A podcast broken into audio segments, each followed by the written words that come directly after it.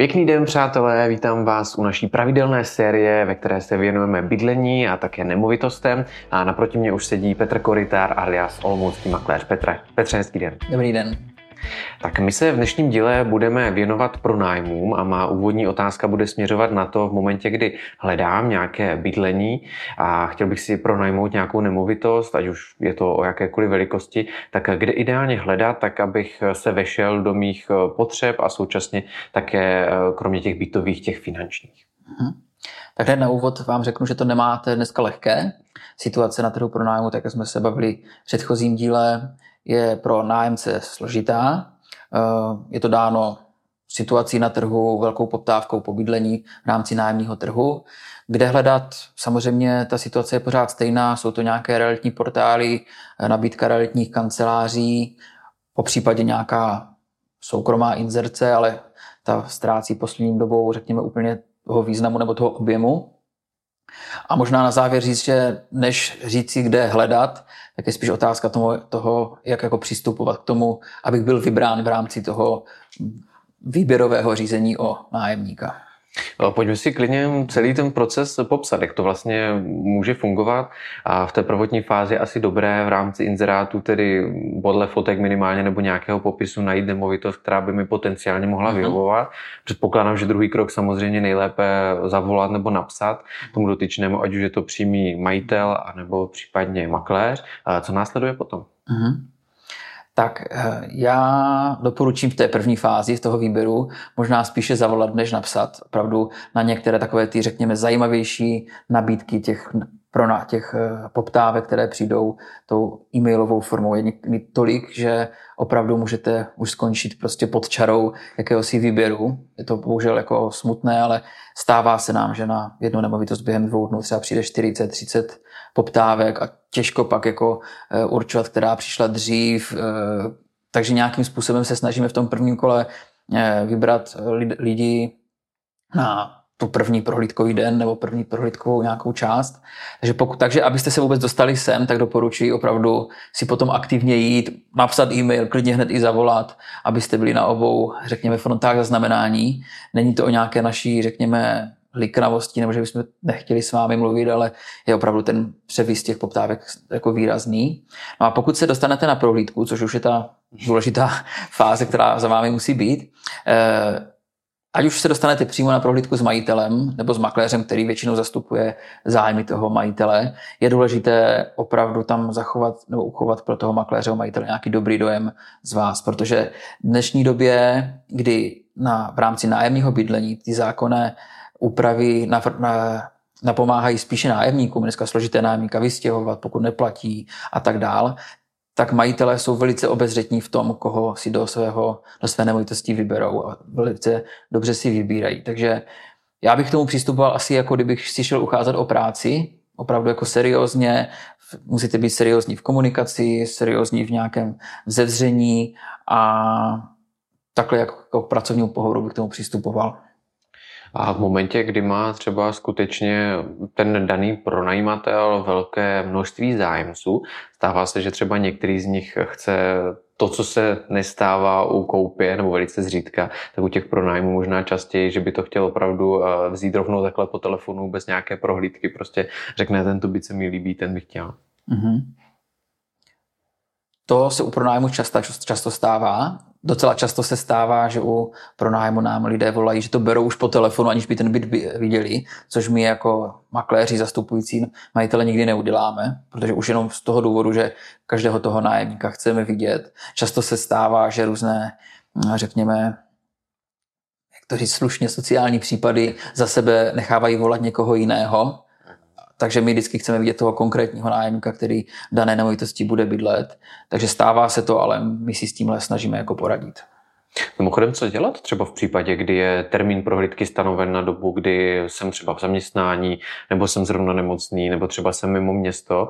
Eh, je dobré si spíše sjednat eh, termín později, i když s tím rizikem, že už třeba byt může být obsazen, anebo se dá poslat za sebe třeba nějakého rodinného příslušníka. Eh, samozřejmě u partnerů je to asi jednodušší. Já osobně bych vždycky doporučil dostavit se tam osobně, hold bydlení je pro vás důležitá věc v rámci života, takže pokud jste v práci, tak si vemte prostě dovolenou nebo nějaké volno. Ta prohlídka často u pronájmu může být na 15 minut, to není žádná dlouhá, dlouhá seance. Ale v momentě, kdy za sebe někoho posíláte, tak už stejně to znamená, že stejně k té další prohlídce bude muset dojít, takže většinou potom máte menší šanci na to, že budete vybráni v rámci toho spektra zájemců, kteří na prohlídku jdou. V Česku je velký poměr vůbec osobního vlastnictví nemovitostí, což řekněme minimálně směrem na západ v rámci Evropy a není tak celá úplně běžné. A pořád asi v Česku převládá ten trend, že všichni chtějí mít nějakou vlastní nemovitost. Přesto si myslím, že se rozrůstá i taková skupina lidí, kteří naopak nepotřebují vlastnit, je to možná i jejich životním stylem a naprosto dostačující je pro ně právě pro nájem. Tak jak často se eventuálně setkáváte s těmito lidmi a jaké benefity vlastně skýtá to, že člověk má nemovitost pouze pouze v pronájmu. Eh, s, touto, s tímto názorem se setkávám především, řekněme, v té mladší generaci 20 až 30 let, tak tyto názory občas jako opravdu dostávají se na povrch s tím, že vlastně vlastní ani nechtějí a chtějí mít, řekněme, opravdu mobilní, v případě nějaké životní pracovní změny, aby mohli chce se přesunout do jiného města. Jaké výhody? Já se přiznám, že jsem zastáncem spíš takové té konzervativní cesty, takové té české cesty, něco vlastnit, mít něco jistého v životě, protože jednou, řekněme, v důchodovém věku vám to vždycky přijde vhod, už to bude jednou vaše, nikdo vám to nevezme a minimálně máte pokryté bydlení na pořízení vlast, vlastního bydlení, protože myslím si, z dlouhodobého hlediska, nemovitosti se musí hodnotit z dlouhodobého hlediska horizontu 10, 20, 30 let. Ty nemovitosti prostě vždy porostou, budou samozřejmě nejen kopírovat inflaci, ale za mě budou růst daleko rychleji než je inflace. Takže podstatě směřujeme tomu, co je na západě, že pořízení vlastního bydlení je daleko náročnější proces a já osobně zastávám názoru pořídit si vlastní bydlení. Chápu, že někdo v tom mladém věku uvažuje tak, že se nechce nikde, nikde vázat, nikde vlastnit, nicméně potom, pokud to vezme opravdu v té celé životní etapě, to znamená, že je odkázán na to, že celý život platí někomu cizímu, až i v tom důchodovém věku, kdy už ty příjmy třeba nebudou tak vysoké, jako v tom produktivním, a můžou pak snížit tu jeho životní úroveň. A v momentě, kdy tedy dopadne prohlídka samotná, samotný celý proces toho, kdy si sjednávám pro nájem, tak eh, zaznamenal jsem také spoustu takových citlivých palčivých témat, které možná mohou být i eh, takovými mýty a tím možná nejčastějším je to, že člověk, eh, který si pronajme nějakou nemovitost, tak v ní nemůže mít trvalé bydliště. Mm-hmm tak to opravdu je mýtus, který, řekněme, možná vychází z nějakých dob opravdu hodně minulých. Nicméně dnes podstatě majitel vám nemůže omezit eh, to trvalé bydliště na dané, na dané adrese, pokud tam máte nájemní smlouvu. Takže pokud něco takového řešíte a potřebujete trvalé bydliště, normálně můžete jít na úřad a s nájemní smlouvou opravňující k bydlení v dané nemovitosti vám trvalé bydliště na dané adrese zřídí bez problému. Eh, jenom informace eh, majitel se o tom dozví, protože je vlastně ze strany úřadu pak obeslán, že jste si tam vytvořili trvalé bydliště, nicméně není, nemůže to být z jeho strany bráno jako nějaký nárok na výpověď. Jak je to třeba s domácími mazlíčky? Viděl jsem spoustu inzerátů, kde je to výslovně zakázáno, že majitelé si nepřijí a psí kočky v bytě. To je pro nás, pro jako věčný problém protože spoustu majitelů si prostě nepřeje ve svých zrekonstruovaných nemovitostech, vybavených nemovitostech, aby nájemníci měli psy, kočky, zvířata. Ten, ti psi jsou úplně jako kdyby nejméně žádaní, to ještě dejme tomu ta kočka občas projde, nebo nějaký malé morče, ale ty psy samozřejmě Ono je to oboustranná mince. Na jednu stranu ti majitele to nechtějí, řekněme, pochopitelných důvodů. Na druhé straně samozřejmě nájemníci, kteří mají psa, pro ně je to pak kolikrát jako neřešitelný problém, což samozřejmě chápu. A snaží se to obcházet tím, že mají jako malého Bernardina do telefonu a jiné věci, nebo nám ho se snaží úplně zatajit, ale touto cestou, touhle formou bych asi jako nešel zatajit toho psa, protože zase je to mýtus, majitel vám nemůže zakázat psa dle občanského zákonníku, nemůže zakázat v bytě mít psa, ale v podstatě pokud takhle ho nějakým způsobem v té komunikaci, řekněme, podrazíte, není s vámi spokojen a toho psa tam zjistí, tak po uplynutí té nájemní doby, která je většinou na rok, vám tu smlouvu prostě neprodlouží a vy jste zase v tom, že musíte znovu hledat eh, to bydlení, které už jste si jednou zabydleli, eh, musíte řešit znovu nějaké poplatky s tím spojené. Takže já doporučuji jak ve formě té předchozí otázky nějakého trvalého bydliště, tak ve formě eh, nějakého zvířete na férovku s tím majitelem nebo makléřem, který ho zastupuje, komunikovat a vyhledat si takové bydlení, kde prostě pes není problém nebo majitel vyloženě zásadně není proti trvalému bydlišti. Nabízí se třeba ještě nějaká další témata nad rámec těch dvou, které jsem zmínil. Ta jsou podle mě možná taková nejčastější, tak jestli ještě hmm. ze své praxe a zkušeností mě doplníte. Tak to jsou spíš takové úsměvné potřeby kolikrát těch majitelů, kteří nám zadávají přesně toho, koho by si tam představovali.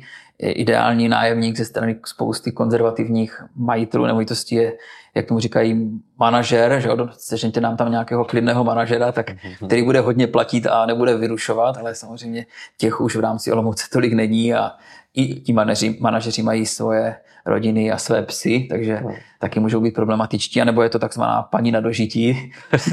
to je taky takový úsměvný pojem, to znamená nějaká starší paní v důchodovém věku, která taky nepořádá žádné párty a, a je solventní platící nájemník. Tak to jsou spíš takové jako úsměvné věci, kolikrát složité požadavky majitelů na to, aby jsme jim vybrali konkrétního nájemníka. My samozřejmě jsme zase jako makléři řekněme, svázaní určitou, řekněme, zákonem i nějakou morálkou, že nemůžeme úplně vylučovat každého z toho trhu, což je jasné. Na druhou stranu se snažíme zajistit tu solventnost pro toho majitele. Jak je to třeba u studentů? Tam mě napadá, že to může být eh, dvojsečné. Jsou studenti, kteří jsou opravdu eh, divocí, jsou tam ve skupinkách, pořádají mm-hmm. různé večírky. Na druhou stranu si myslím, že takový student může být vlastně i fajn nájemníkem, protože v momentě, kdy on má krátký rozvrh, třeba od pondělí do středy, dost často slýchávám, že tam vlastně polovinu týdne třeba mm-hmm. vůbec není.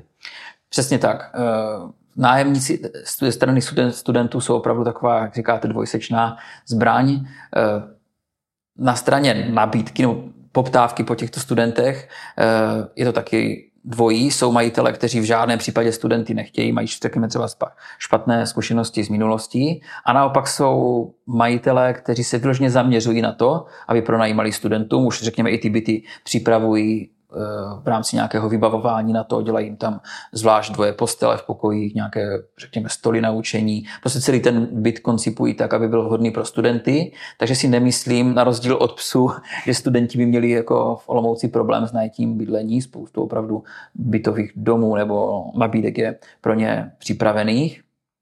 A to potom, jakým způsobem se chovají, to už je kolikrát na nich.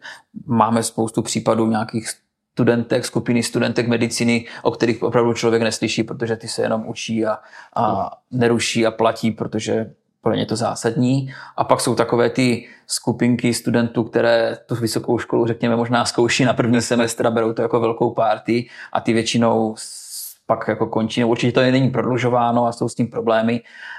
My jako realitní kanceláři se to snažíme vždycky aspoň eliminovat v tom, že řekněme nějak limitujeme, omezujeme počet těch studentů na daný příslušný byt. To znamená takové ty představy studentských skupinek, že jich 8 bude bydlet ve 2 plus KK.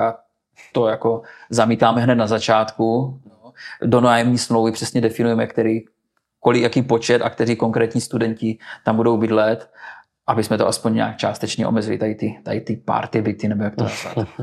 A 8 studentů do 2KK to byla nějaká reálná poptávka? Jo, jsou takový, jako řekněme, chytráci, se snaží takhle na to vyzrát, že tam budou spát mm. takhle jako hromadně. Samozřejmě pro ně by to nákladově možná znamenalo velkou úsporu, ale ten byt by po roce užívání byl naprosto zdevastovaný a samozřejmě i v rámci toho bytového domu to pak dělá velký problém v rámci sousedských vztahů, že to narušuje chod, chod té nemovitosti.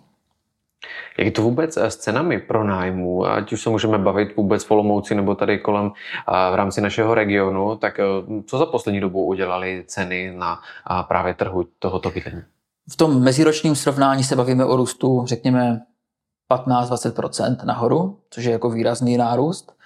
Zvlášť pokud vezmete v ohledu, řekněme, inflaci, tak minimálně ji kopíruje, ne převyšuje, což v dnešní době málo co převyšuje inflaci v rámci, řekněme, zhodnocení. Takže nájmy určitě šly nahoru o takovou, eh, o takovou výší a poptávka po nich i díky tomu, jak i, i v této situaci se nezměnila.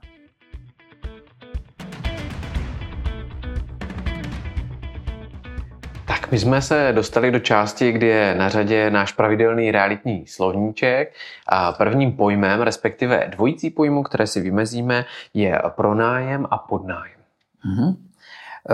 Málo kdo z veřejnosti v těchto pojmech rozlišuje, přitom je to veliký rozdíl. Pronájem je vztah mezi vlastníkem a prvním nájemníkem, který si byt pronajímá nebo nemovitost pronajímá. Podnájem už je o krok dál, je to vlastně forma, kdy nájemník bytu nebo nebytového prostoru dál podnajímá tu nemovitost jiné třetí osobě. E, rozdíl je to v, zásadní v tom, že práva nájemníka a podnájemníka jsou výrazně jiné. Nájemník má veškeré ochranné práva v rámci občanského zákonníku, které už ale bohužel tak to je, podnájemník nemá a veškeré tyhle práva ztrácí. Tak, eh, druhým pojmem, se kterým se můžeme setkat, je termín kauce. Hm.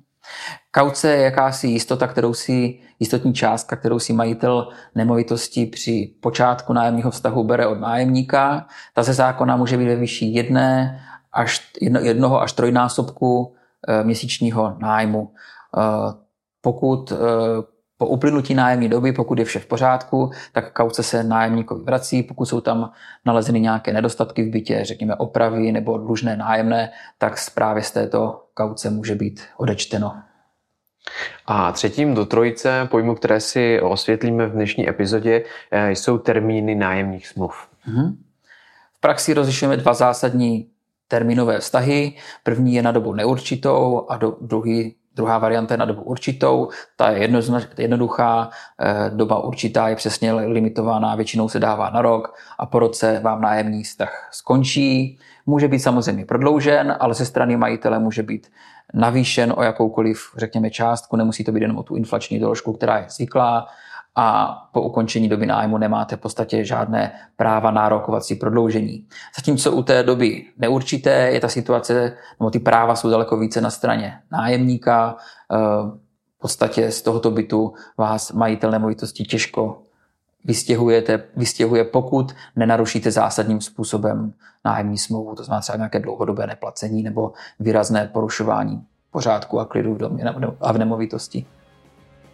Tak to byly tři pojmy v rámci trhu nájemního bydlení. A se mnou dnes byl mým hostem Petr Koritár alias Olomoucký makléř. Petře, děkuji za rozhovor. Děkuji za pozvání. Stanou.